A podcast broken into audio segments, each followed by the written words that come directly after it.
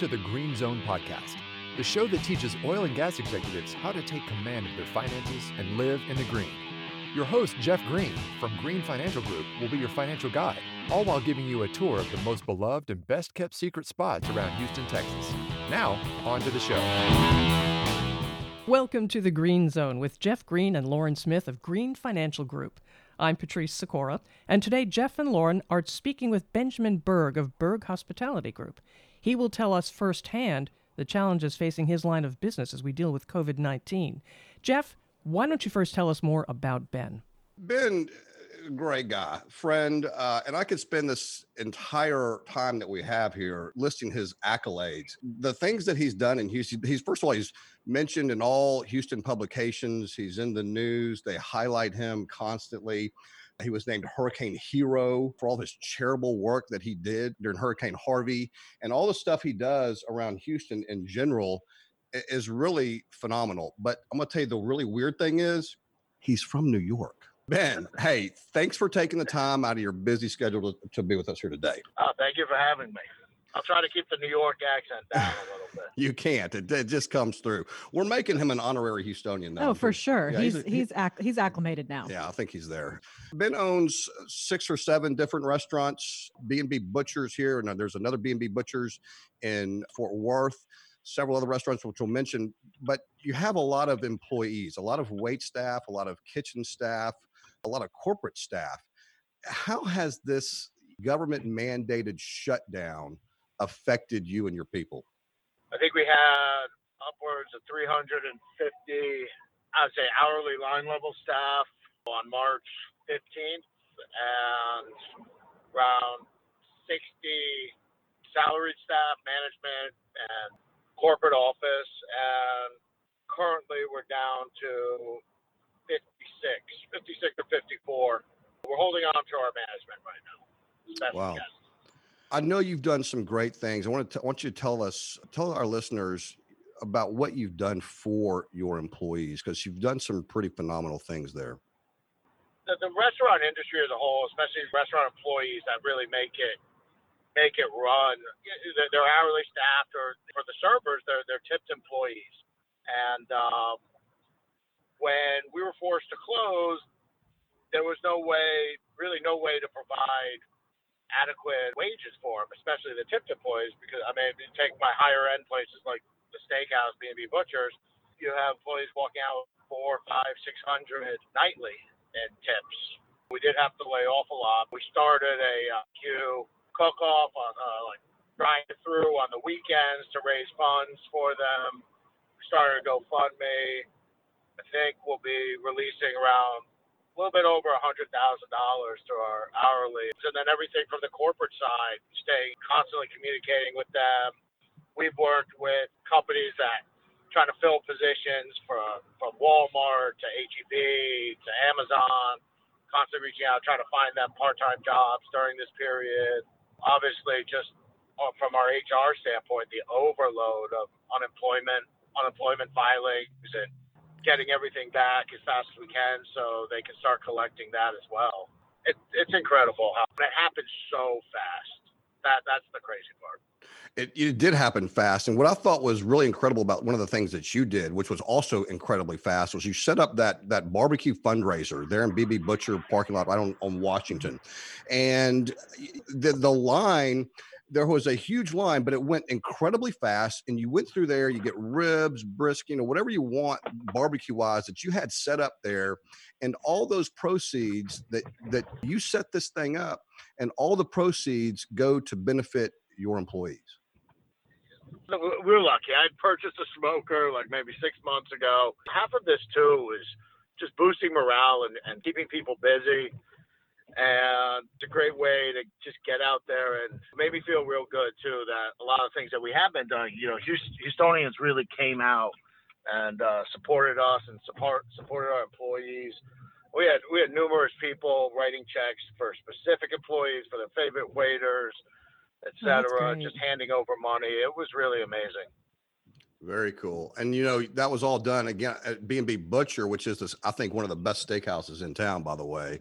And uh, so B&B Butcher also has a, a butcher shop right there at the front. And during this during the shutdown, I know that I've been going there, and you've got a whole host of items uh, in the fridge for us to get. You got some pasta, some meatballs. My favorite thing though is the bacon wrap quail that you have there. You just go throw that on the grill, and it's it's uh, phenomenal. And who knew it has a sandwich shop there? And the this is the weirdest thing I found out. B&B Butcher, best sandwich in town. I recommend the Washington, by the way. I mean, Jeff will go and have a sandwich from there and he will talk about it for days. He'll call me down at my office like, hey, that was a really good sandwich I had for lunch today. Coming from New York, well, you need to have a good sandwich shop here. You, you, do, you do a good job there. Let me ask you this, Ben. How, how do you see how do you see us coming out of this shutdown? And I know there's been a lot of different things thrown about. At least I've read about, you know, maybe people getting checked with the temperature when they before they come in the restaurant after your employees have all been checked one of those kinds of things or maybe a 50% capacity what what do you what do you and I, and I know it's impossible to tell but what do you see how how we're coming out of this it's like what I always tell my employees: we can only control our four walls and kind of what happens inside of that.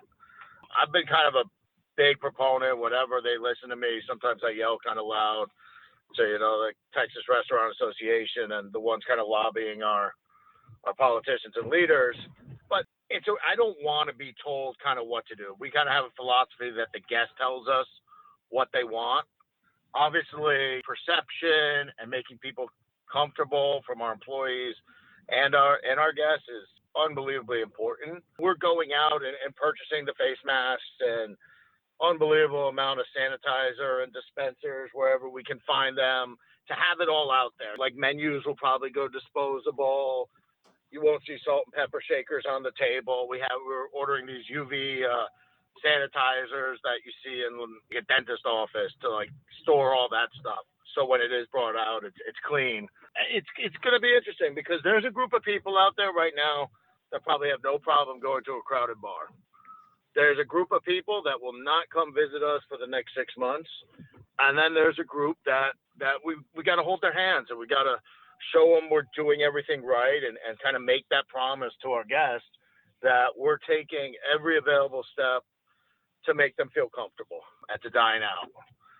But what, what my fear is is that the politicians get inside of our restaurant and kind of tell us what we need to do. Whereas I feel our employees and our guests will really be the ones telling us what's important to them, what's going to make them feel comfortable, and what's going to make them come back and return and start getting life back to normal. Yeah, so. and again, that Ben, that's just another testament to who you are and why you're so successful. Is you know, the you you let the guests tell you what they want, and then you provide a superior service and a superior superior product. The problem again is the politicians getting in the way, and politicians unfortunately have no incentive not to overreact. They if they overreact, then they they're they can't lose out of the restaurants you got, I, I, want to talk about my favorite stuff here. Sure. So we, will have a little fun uh, part of our conversation now. But you got two B and B Butcher restaurants. That's the steakhouse. Right. One over on Washington and Houston. Right now, you got one in Fort Worth. I haven't been to the to Fort Worth one yet. Uh, there's BB Italia Kitchen, which I uh-huh. love. By the way, if you want some good down home pasta with some good sauce, B and B Italian Kitchen is really good. BB Lemon, I love BB Lemon. More of a casual place. I love that shepherd's pie. That's oh, good. That's some good stuff. I know. Maybe we get that for lunch. The last two I want to talk about the, the Annie. For those of us that have been in Houston for a long, long time, the Annie is the old Cafe Annie, right? Where Robert, I think Robert Del Grande, he's still there cooking it up uh, for Ben. Yep. So yes. Ben's gone in to the old Cafe Annie, now called the Annie, right there on Post Oak, and totally redid this place, jazzed it up. They've got the best watermelon margarita you'll ever have at that bar. That's phenomenal. And then you got a place called Turner's right below there, just opened up. That's my favorite. I, why you love six that? days? Six days until they shut us down. I know. So you were open for six days. Is that what? Is that right, Ben? That's what it was. Yeah. I was fortunate enough to make it in there. I guess when I was on one of those first six days. It's just such a neat environment. Really makes you feel like you're not in Houston. Really has that like New York vibe kind of speakeasy ish. It's kind of hidden off to the side and it's just It's awesome. Love- Jacket jacket required for the guys. Love that. I mean, it's a very very cool place. I highly highly recommend just it. Nothing like you. Nothing like that in Houston. Nothing like it in Houston. And whenever they open up this world again, go to Turner's over on Post Oak. And they have um the one drink. It's called. I think it's called Clearly Screwed. Is that right, Ben? Yeah. Yeah, that's fantastic. a It's cool like drink. It's a screwdriver, but it's clear. And I don't know how you work your magic on that, but it's phenomenal. So Ben, I'm going to put you on the you. spot. Out of all your babies Mhm. here that I just mentioned, what's your favorite? Well, I mean, B and B Butchers is, I mean, uh, it's like my children, right? So they're all a little different. B and B Butchers is what started everything off. So there's a real special place in my heart for there. Lemon is the place I'd, I'd want to hang out at. BB Italia is kind of my family spot. But then Turner's is, listen, if this keeps going, I'm just going to move into there and make that my apartment. I think Houstonians are over this, but you know, I, I've received three uh, three reservations requests today for Turner's. Go ahead, Patrice. You had something yeah, to say. Ben, I just had a quick question. You're making me so hungry so, talking about all these great restaurants and the great food. But when people do start to come back, do you anticipate any supply chain problems? Yeah, I think any business owner would say right now, what's killing us more than not being open and not generating revenue is the unknown. We need a date. We need to be told, and, and not just for us and for our planning, our supply chain is destroyed right now. From things you wouldn't even think about, like our liquor distributors. They they let go everybody in their warehouse. They don't have drivers. We can't get the specialty vegetables now. There's a the seafood is basically gone they the fishermen stop catching because there's nowhere for it to go. It's a two week ramp up to even start getting the products we need to start production to open the restaurant. And then from there, it's probably a month to two months to really have it tight where we there's a continuous supply of all the specialty items because restaurants use more specialty items than the average person, and you can't find our stuff in the grocery store. I think there's going to be major issues with opening and what can we get. Like we're never going to serve frozen seafood right now. There is no fresh seafood on the market for the restaurants. Yeah, we perceive a bunch of problems. You're we, need ne- we time. need time. Yeah. Yeah. Anything you want to leave us with with regards to to to to getting back into restaurants? I know this is an awful virus. I, I've never had a big fear of it, but you're right. You know, some there are different camps of people out there, and that's okay. What do you want to tell the, the people that are that will be coming back into your restaurant soon? we're taking every step to, to make it safe and to make it clean. But I truly believe we're responsible people, right? We're social people and there needs to be some responsibility. So we have the responsibility from the employer side, you know, and the guests need to be responsible and make their own decisions. And when they're comfortable, to come out because we'll be taking every step to make sure we're in the hospitality business to make sure you're comfortable and happy and definitely don't leave hungry and maybe a little tipsy. I, Yeah. well, I, I know me and Lauren will be there. That's for Oh, sure. for sure. Uh, and hey, Oh, Ben, thank you. thanks again so much. For, I know you got your swamp there, taking care of what you got to take care of. Thanks again for taking the time to be here with us. Uh, my pleasure. Thank you for having me, guys. Thanks, Jeff, Lauren, and Ben Berg of Berg Hospitality. To subscribe to this podcast, The Green Zone with Jeff Green and Lauren Smith of Green Financial Group, tap the subscribe button on this page. You can also share with friends and colleagues by using the share button. I'm Patrice Sikora, and let's talk again later. Thank you for listening to the Green Zone podcast. Click the subscribe button below to be notified when new episodes become available. The information covered and posted represents the views and opinions of the guest and does not necessarily represent the views and opinions of Green Financial Group. The content has been made available for informational and educational purposes only. The content is not intended to be a substitute for professional investing advice.